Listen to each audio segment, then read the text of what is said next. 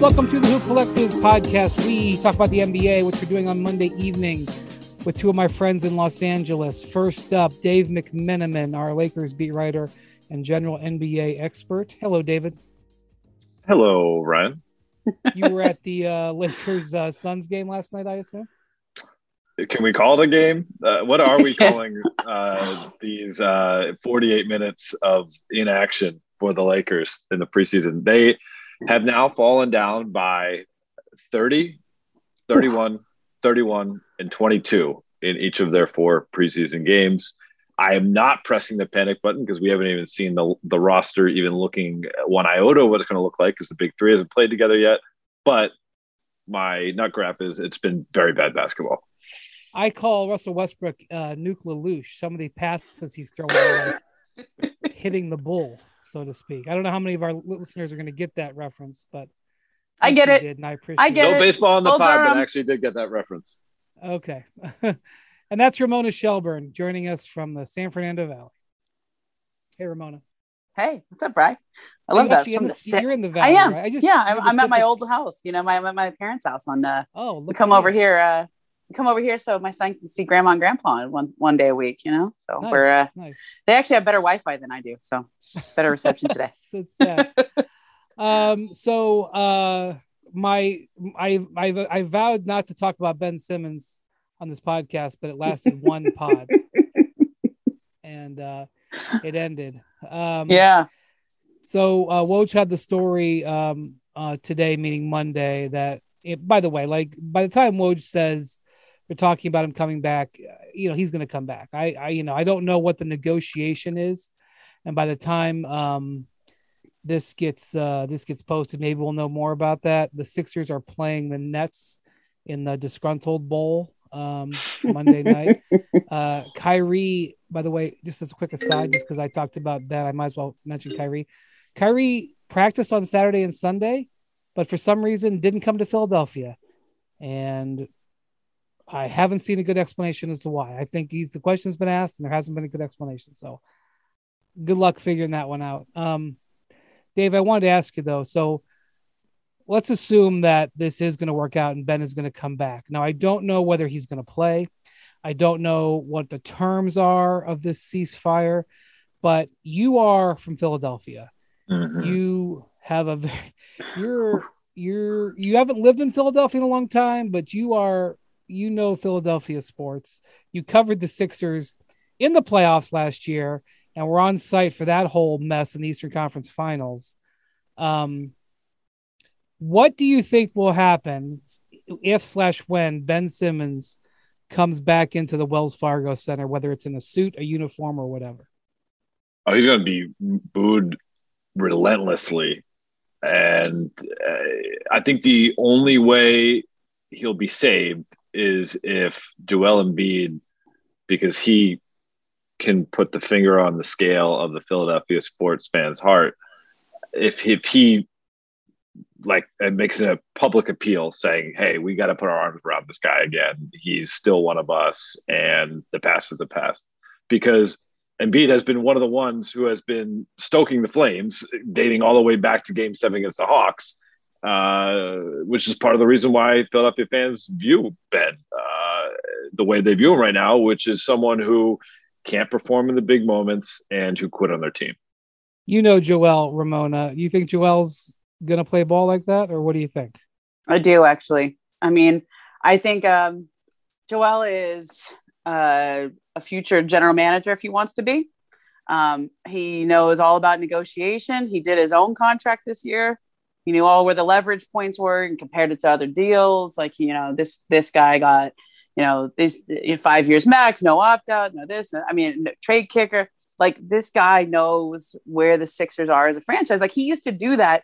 Sam Hinkie would always tell stories about the two years that he sat out at the beginning of his career. Sam and Joe would sit there and talk about free agency. They would sit there and talk about you know players. They would sit there and talk about front office moves. And so I think Joel is essentially he's the captain of the team, but he's also a, a, de facto member of the front office. Like knows exactly what is at stake here and what needs to happen. So um, I think you're right, Dave. I think that is how. There's two ways Ben Ben doesn't get booed. Uh, neither of which I think will happen. I think you get booed no matter what. But um, one is if Ben comes out and doesn't make culpa, right? If he comes out and says, you know what, I've thought about this. It's it, it's not you, it's me. Um, I love Philly. I'm, I'm I'm sorry for all this has happened. This is this is me needing to work on myself and my game. Uh, that I think that might it might help. I don't think I still think you get booed, but I think that would help. Um, the other one is if Joel leans in and takes, you know, and, and puts his finger on the scale, as you said, Dave. Like I think, but I do think Joe would play ball. I think it's just a question of does Ben meet his teammates halfway? I mean, a lot's been said. You know, Joe Joe took some daggers in in um, you know there was a story a couple weeks ago about Ben's done playing with Joel and he doesn't like their style together and like you know that that that uh, provoked an immediate response right? As you can see, he got in front of the cameras the next day and, and said what he had to say. And so I think there's going to be some fence mending that's going to have to be done. But but Brian, here's here's my ten thousand foot view of this: is I don't think uh, the peace treaty has been signed yet. I think yeah. Ben still has to get on a plane. I still think there's right. a few more cards that Ben and his his representation can play. Let's say he shows up and and says, "Okay, I'm here give me back all the fines, give me back all that money again. Um, well, uh, do they have to do that? He's already lost, you know, a million dollars or something, whatever. It's it's all added up. Do they have to do that? Do they what? Do they have any guarantee that he's actually going to play? That he's going to put his he's going to play hard? That he's not going to have a back injury tomorrow? You know. Uh, yeah, so there's are, a there's so, a few more things that can happen here. Yeah. So I mean, if I could boil this down to 30 seconds, Ben Simmons said uh, trade me or else. The Sixers said or else what? and they called his bluff. Yeah. And so and- I wouldn't say that Ben is folding his cards, but he's um, you know, I don't know where that goes in the poker poker. Uh, I got you. He's here, short but... stacked now. He's short stacked, yeah. you know? Yeah. Like he essentially to me, he just lost a big hand and you're still in the tournament. There's still a few cards you can play. There's still a few hands you can play you can take a few risks. Um, you know, whenever you're short stacked, you essentially just want to stay in it long enough to get a good hand and double up. All right. Um, and uh, I, I think look at poker, Ramona go here, Dave. Yeah. i mean, this, I think this poker metaphor is pretty good. Yeah. yeah. I generally like. I got another poker. one for you. Yeah. I, am going to evoke the 1993 94 Disney uh, classic Cool Runnings, uh, okay. where um, Malik Yoba's character, Yul Brenner, was in the bar with the, the the Swedish team or the Swiss team, I guess. And he said, "Don't touch me, or else." And then the guy said, "Or else, but Jamaica, or else, but." And then they fought. so, you know, we've been fighting. We've seen the fighting between Daryl Morey and the Sixers and Ben Simmons. Uh, I don't know. There might be some bottles broken over heads before we get to a, a peace treaty. Well, um, you know, in 19, since we since we keep talking about the 90s, I guess Bull Durham was in the 80s. Um, was it the, really? I Gosh, that's my favorite so. sports movie I ever. And so. Not it is so great. old, I guess. Wow. Um, Perfect script. Yeah. Yeah. Um, so JD Drew. Uh, yep. Got drafted by the Phillies, phenom prospect, refused to sign because uh, they didn't offer enough money and for baseball. I, am going back to baseball again.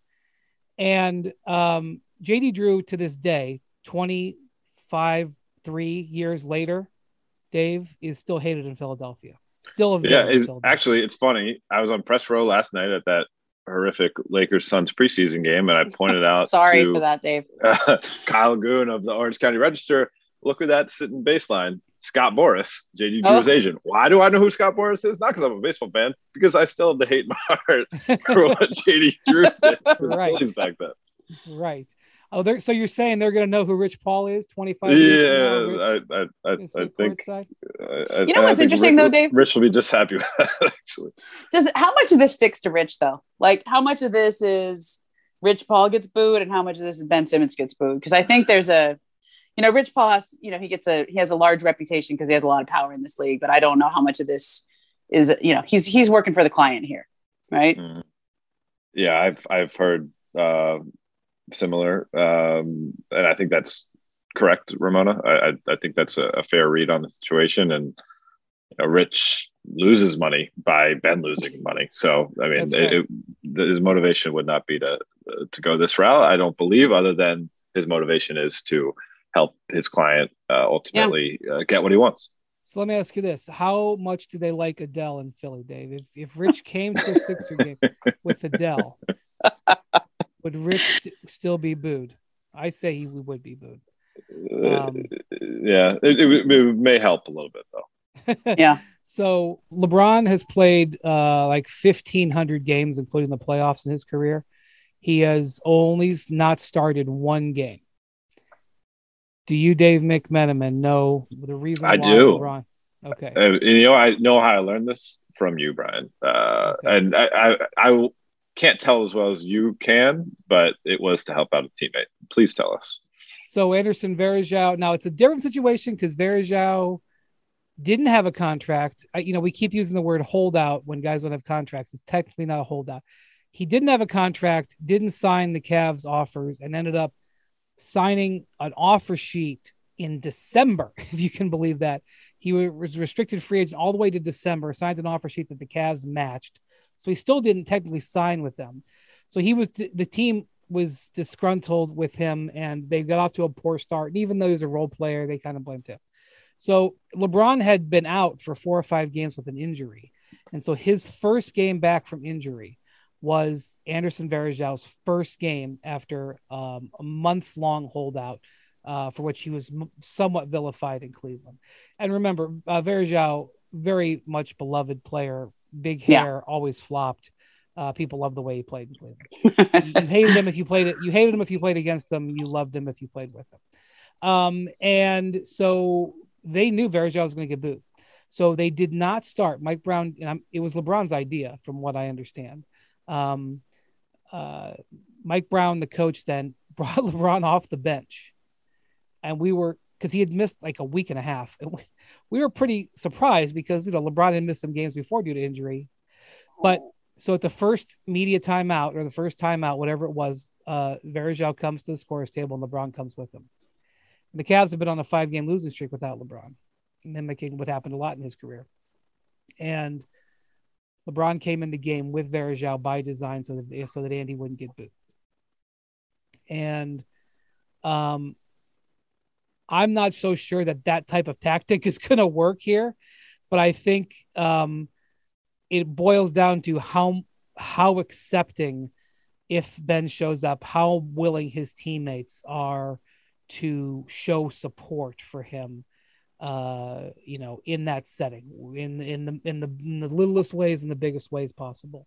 Um, and that's going to be fascinating because I don't think Ben thought this was going to happen. I think, you know, at the start of this, he thought he was going to get his second eight million dollars payment on October first, and he didn't. He wasn't going to get regular paychecks to November 15th, and those paychecks were going to be relatively small. He was going to have $16 million in his pocket, and yeah, they could fine him, but those fines were not going to um, really amount to much, and they would take a real long time for them to, mm-hmm. to ramp up. To not that that the fines wouldn't be a lot of money, but his checks weren't going to be big enough for them to withhold because half of his money was up front, and he was going to get you know smaller checks every two weeks. That was the strategy. Well, the Sixers, and you know maybe you know maybe this should have been this is a mistake by by Ben's side not recogn- not predicting this, but the Sixers decided to hold the money, to hold the second payment, and to, d- d- deduct money out of that. And Ben, w- within you know a month here, was looking at losing all that money. And so instead of not missing a pay, not missing money until November fifteenth, he started missing money October first, and that is a six week span that he was hoping to really squeeze the Sixers. So um, I think that maneuver by the Sixers and their unwillingness or you know their steadfastness in keeping their trade demands high, I think is resulted in the Sixers sort of being able to declare victory here. But really, the Sixers need to, and Doc Rivers needs to find a way if he's actually going to suit up and play to get that somewhat kumbaya moment that LeBron was willing to show to Varejao uh, to hmm. welcome him back. Uh, that's what I think. I don't know how it's possible, Ramona, because Ben is the type of guy who does need support, but isn't necessarily the guy who's willing to, you know, lean into the hug, if you will. Yeah, I, I think that's true. But I also think um, you can be professional. Like you can be in a locker room with people that he's, he's still a really good player. And I think, you know, even on the eve of camp, half his team was willing to fly out to LA and try to, you know, do the, are we going to do a John Cusack say anything reference or can we do the, you know, the, since we're going 80s or 90s movies, right? Mm-hmm. He's going to stand out there with a radio out front of his, uh, his house in LA. And he told him not to come. But like, I think from a business perspective, like you can, you can show up and be professional.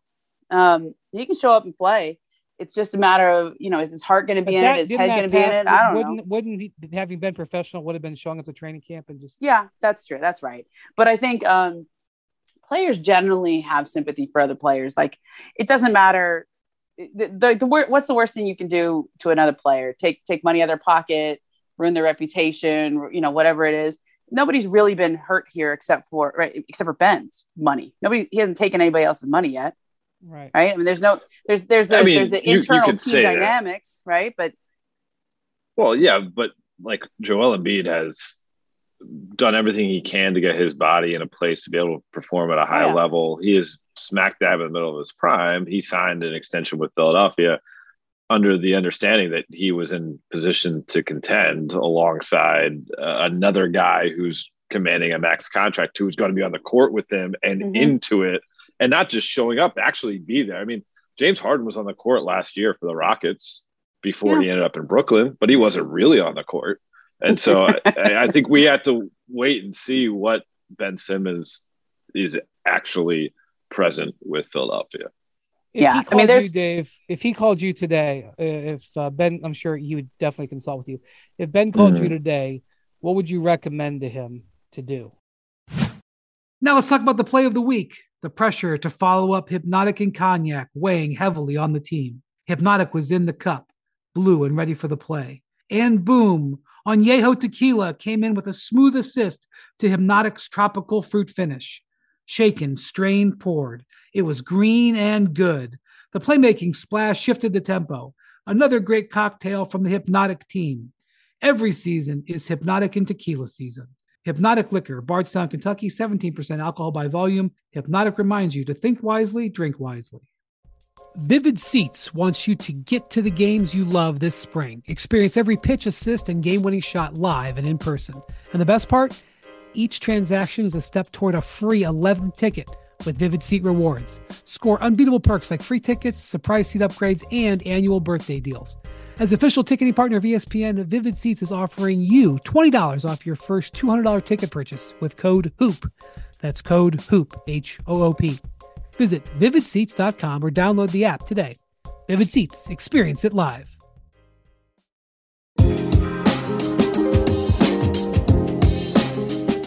Oh man, uh, I if your heart's not in it, then keep pushing your money to the middle of the table. I mean, his his leverage was I'm willing to to to miss paychecks. His leverage was I can go all year. It's never about the money. Well, you can say it's never about the money until you actually start not getting the paycheck. And I think right. there was this assumption that he was, well, when he finally gets traded, uh, you know, he'll get the money back. It's almost, you know, anybody who's bought a house knows what an escrow account is, right? You put a bunch of money in an escrow account. They say, okay, we'll take it out of that account. And uh, at the end, usually it's like six months later. It's not even right away. It's like six months later. They go, okay, hey, you uh, you have thirty six hundred dollars left in your escrow account. You're like, cool. Christmas came early, right? Because you don't know what was left out of the closing costs or whatever else it was. This is, I think that's kind of what the expectation was. Well, I'm not getting the paycheck, but I'll get it eventually, and and I can. I've made enough money, and I can sit and you know let them keep my money, right? And I and I think there was um, some clarity. I think it was Brian, was that you and Bobby who wrote the story? Tim and Bobby wrote that story saying, no, that's that's really not how the league and the players association are going to enforce this. It's more like when you get fined, you you pay money into an account and that goes to usually NBA charities, right? Um, and uh, I think that's how this is going to go. And and you you don't necessarily get that money back. Now, some of it, some of the fines can be forgiven, but not not missed game checks. So yeah, so really, but with Ben, if indeed he comes back, he is giving up leverage. So how, if I were him and Rich Paul, I would say, all right, we're giving up leverage because of you know basically probably money. How, what can we do? What is in our our options that mm-hmm. we can regain that leverage? And the really simplest way for me to see where he could regain leverage would be to just play awesome. Uh, now, other people might say, and I know other people will say that he should do the exact opposite and do the Harden, um, and uh, you know, basically make himself such a pain that they have to get rid of him. Um, and maybe that's what he will do. You could but, do the Jimmy Butler, right? You could do the yeah, do the Jimmy. I, mean, I don't practice. think it's really in his uh, in his um, in his personality, but if like yeah. he goes out there and just goes full tilt. Um, because when he said you need me, like Jimmy did, they'll be like, actually, yeah, we needed you in Game Seven yeah. to take that wide open layup. Like that would have helped us. Yeah. Yeah. So I oh, think... I love that we have Dave on the pod today. That's like Philly down. I love it. Every time we need the voice yeah. of Philly, I it's like I I can hear the pulse of the city. It's and great. really on the on the Philly meter, Dave's pretty yeah. low. I mean, yeah. Uh, oh man. well, I mean, I don't know if you guys saw this, but the weatherman uh, on NBC 10 in Philly, Glenn Hurricane Schwartz took some shots at Ben Simmons, which was just it's just just chef's kiss. It's Philly in a nutshell. Yeah, like uh, he like he could just tell the. I don't think the anchor knew it was coming. She didn't know what to say. She was just like, uh, yeah. "So, are we uh, going to see some sun this weekend?" well, Hannah, wait a second. I got something I got to get off my chest. Um, but oh, uh, listen, ben, ben is paid really handsomely. He's 25 years old, I believe, and that's a lot to go through and to struggle publicly uh, the way he has. That has to take a, a huge toll. Uh, but to me, if he's made the decision that he doesn't want to be there, that's the only reason I say like carry it through because you will be able to get it carried through. We all three of us could name three or four superstars in his same salary range that we could see getting moved this season. And we don't need to name names and feed the aggregators, but we all know those names. Mm-hmm. It's going to happen at some point, and so it, it, it's gut check time. Well, but again, the way he plays that into possibility is to play great. And sure. uh, you know, I'm not. He's not gonna. I mean, it would be amazing. It would be. A, it would be a movie if he came out and started raining threes.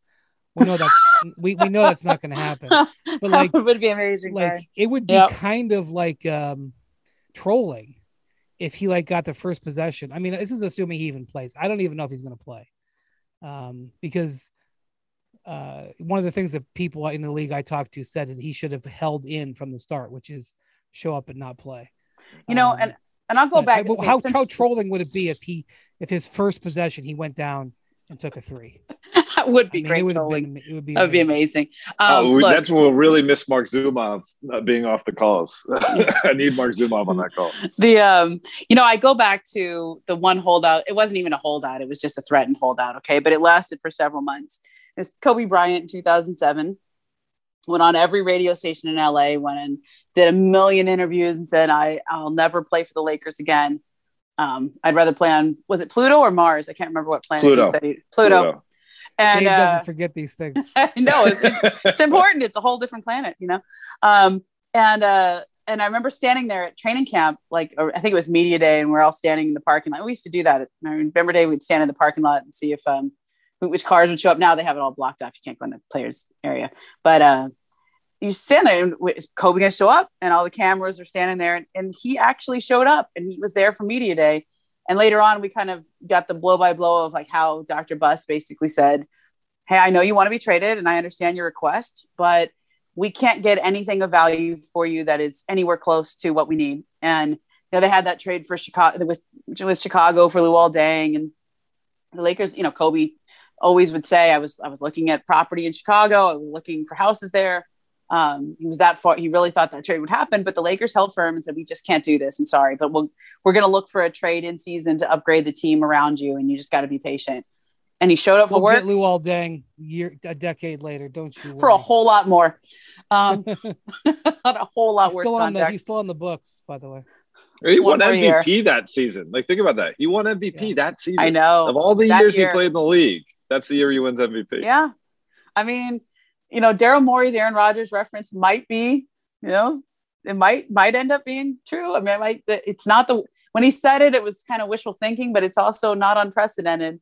And I've seen it. Like well, Kobe you know, showed up. Then, he went to camp. They Andrew Bynum gets good. Remember, Andrew Bynum just took this huge step forward. Mhm. They pull this rabbit out of a hat and trade for Pau Gasol in February and go to the finals that year.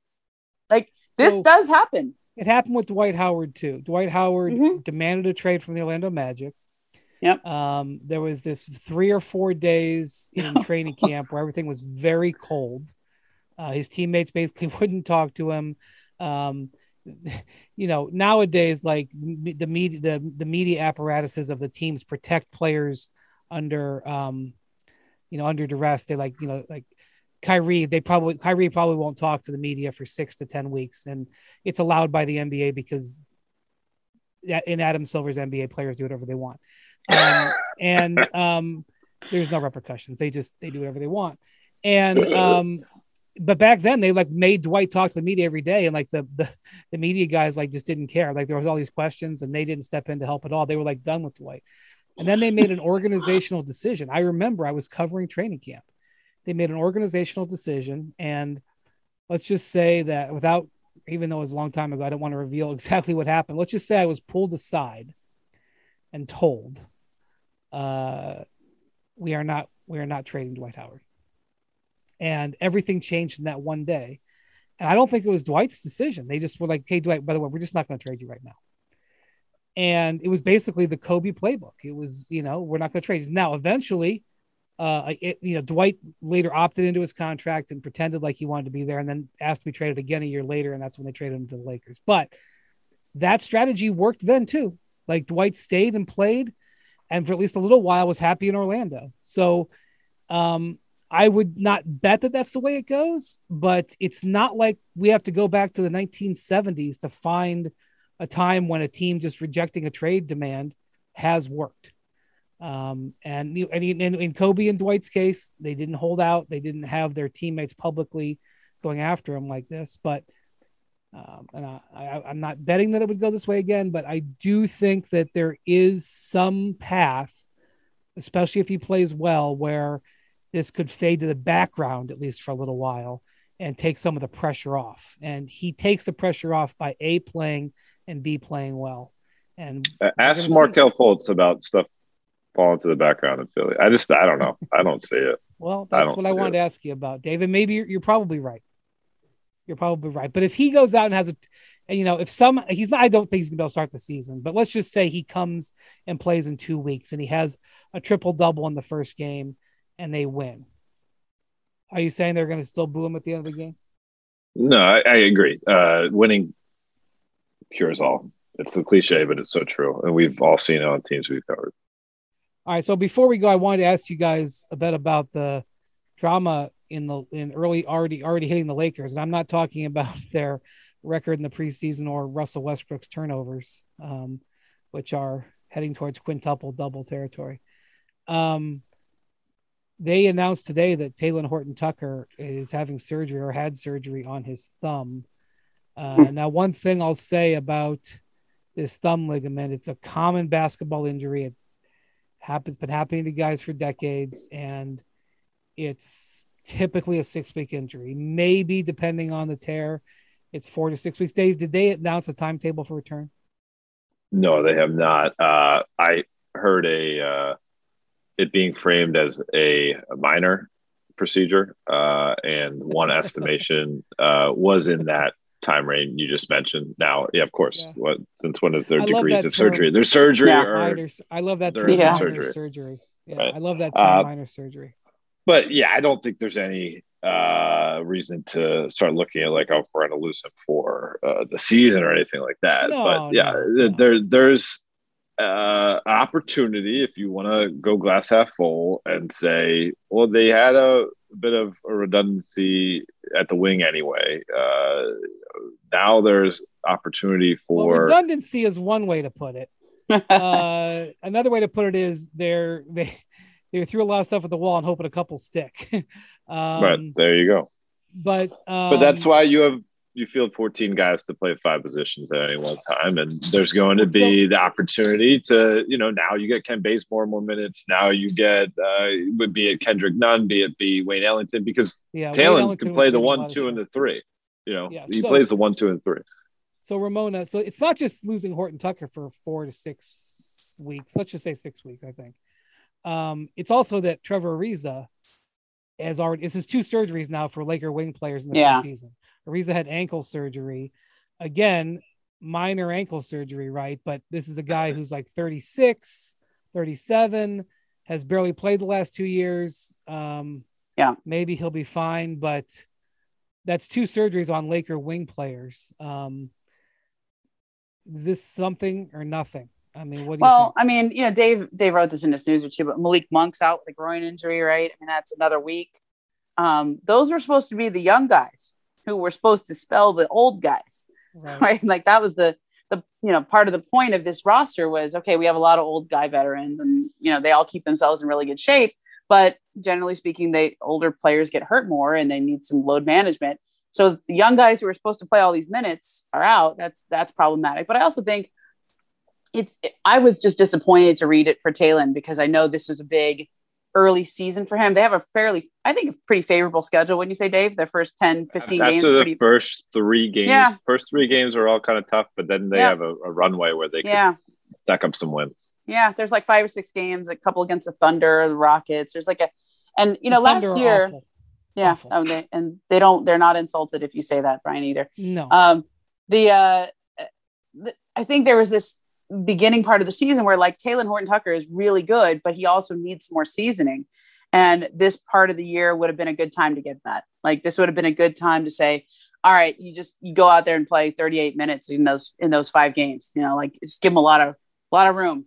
And uh just developmental time that he doesn't get to have. And especially early in the season when there's when they could really use it. Because the, the point of you know, Talen is is not just for this year, but to you got if you're on a team like this, it's hard for a young player to get a lot of minutes, especially meaningful minutes. So these would have been but he, he has to, you know, he was gonna he was gonna be a starter, right, Dave? I mean, he's gonna be a starter. Oh, no, I, I, I'm not saying with the degree of certainty you say it. I think at some point in the season he would have been a starter, but I'm not sure they But he's still- decided on him opening well, night. Could be. Yeah. I would just say that here's the thing that I, you know, I've been saying, and Dave, I'll see if you agree with me. I've been saying here, I'm not judging the Lakers till Christmas, and I might even push that back.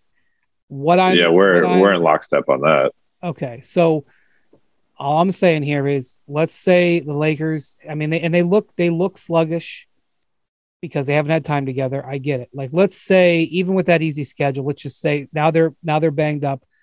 Let's say they don't get off to a great start, and Russell Westbrook, the last two teams he got traded to, they didn't get off to a good start. You know, let's say that they come out sluggish and they take some losses, and then next thing you know, people are talking about Frank Vogel, and I'm just saying like it's almost like it should be an imperative issue to the Laker nation. Just take it easy with this team because you got Melo coming out and saying stuff like, "If we don't win the title, it would be like the 2004 Olympic team losing, you know, to, uh, you know, to losing the gold medal." And I was just like, I will, I would just stay away from stuff like that, um, because I just don't, you know, they, you know, they, they're posing for these photos with the six Hall of Famers and it's just like, oh my gosh, the super team. And I'm just like, everybody take it easy. I mean, w- Ramona, what do you think the vibe is there? Do you think that people are really expecting them to come blasting out of the gates, or do you think there is a realistic understanding about how tough it is going to be to put this together? we're we're talking about the same Laker fans, Brian. I know, um, that's what I'm saying. I'm just, I can No, see, I mean, come on, I can see is what's going to happen. I can see what's going to Laker happen. fans think they're never going to lose. I mean, Right. I, I, and they're very excited. I mean, and I actually think um, I read Melo's quotes a little differently. Um, uh, I think he is very excited to be on a team that has a chance to win right now, and you know, by all account, I, I think there's a sense of accountability going on with the players. Like if you say, it reminds me almost of two years ago, Dave, where and people came out of the gate saying, you know, and holding accountability. Even Anthony Davis after that first game, he's like, "We can get a lot better. We didn't play very well. We can get a lot better." I mean, it was just very. I mean, he played what eight minutes in that game or something, and and um, I think they're really there's a sense among the veterans on this team that they want to put it out there so that they have to live up to it. Right? There's a sort of holding each other accountable and and putting out those goals and they don't care what we in the media think or fans think or whatever it is. It's like they're doing it for themselves because they really want to win. I mean, it just really feels like they're they're setting that bar for themselves, which is a really good place for a team like this to start. Um, but you're right, Brian. I mean, like if they get off to a horror, I mean, I, I think their schedule looks I don't think fairly be easy once you get- start. But if there's people out there thinking they're going to Yeah. win 60 some games and they start out, you know, five and five or five and seven or something like that, I mean, I just think that Yeah. people are going to be freaking out. And I'm just saying, don't freak out.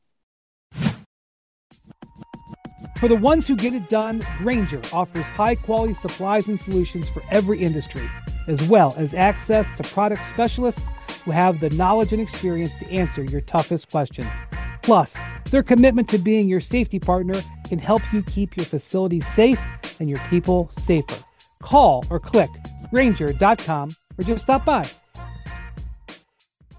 You can now stream the most MLB games on DirecTV without a satellite dish. Yes, catch the clutch hits, strikeouts, grand salamis, web gems with nothing on your roof. So, who's ever up there, whether it's the roofer, Santa, birds, old timey chimney sweeps, moody teenagers, thrill seeking raccoons, you name it, they won't find a satellite dish. But you will find your MLB games on DirecTV. That means DirecTV is your home for baseball this season. Root, root, root with nothing on your roof. Yes, stream your team. Call 1 800 DirecTV or visit directv.com. Sign up today. Claim based on total games carried on sports networks. Sports availability varies by zip code and requires choice package.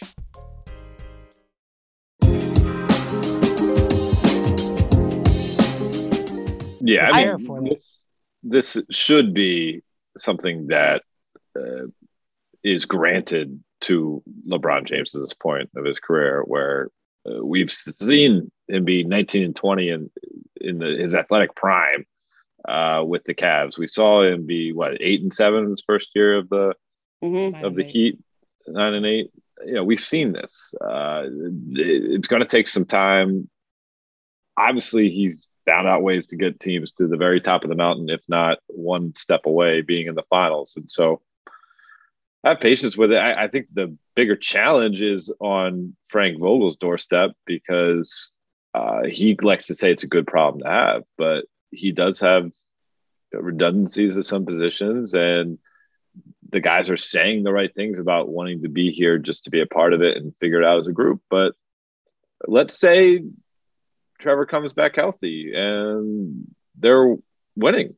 Like, is there a role for Trevor Ariza? Is that the window closed? Uh, you know, and, and I'm not trying to single Trevor out. Any one of these players, if they have a time where they get hurt or they go out of the lineup or Frank finds a group of nine that works and you happen to be number nine and a half, you might not play for a couple weeks. And last year, a team coming off the NBA championship, a team that uh, had all the confidence in the world, they had issues with several players on their roster who felt like they should have been getting more playing time or get a bigger role. Um, and it, it led to, uh, you know, some tension with that group.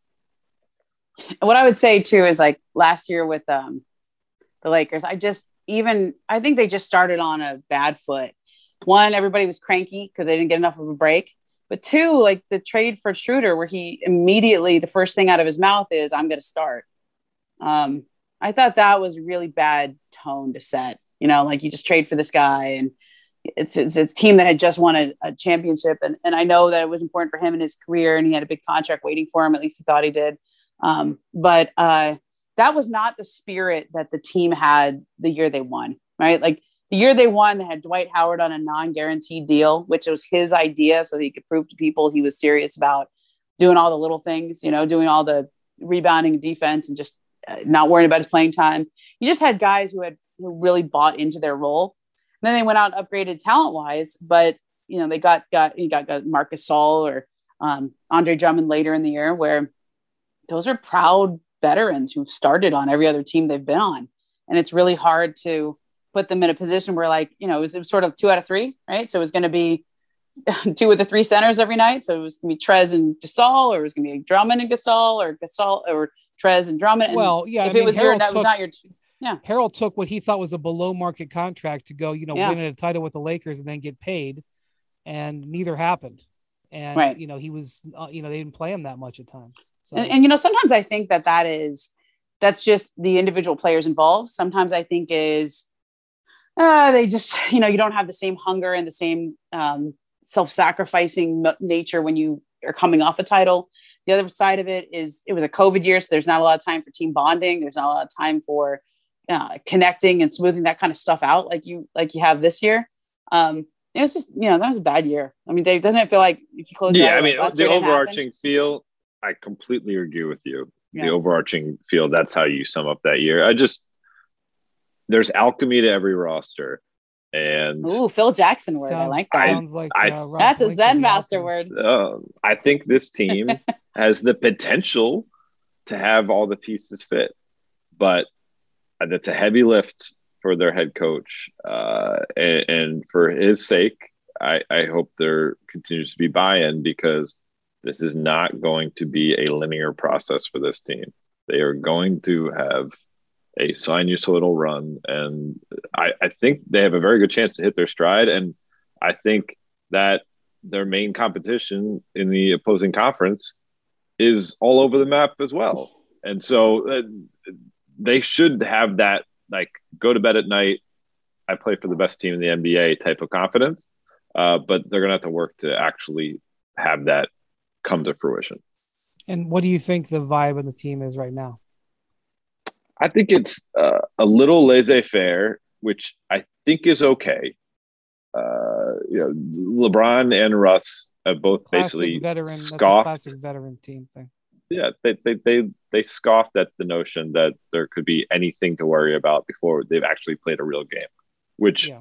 generally I am in complete agreement with. But it doesn't mean that this team has an easy path. Uh, it, it, has you know, a, wider window for error, error than some of the teams LeBron's played on. It's gone far, uh, but you know, with all the potential, there are also pitfalls that you could point to, and, and we'll see how it plays out. I mean, you need luck on on teams that win championships too, and so far, luck hasn't been on their side with these early injuries. Okay, well, thanks for uh, the LA viewpoint, guys. Ramona and Dave. Uh, thanks for listening to Collective. We will be talking to you later this week.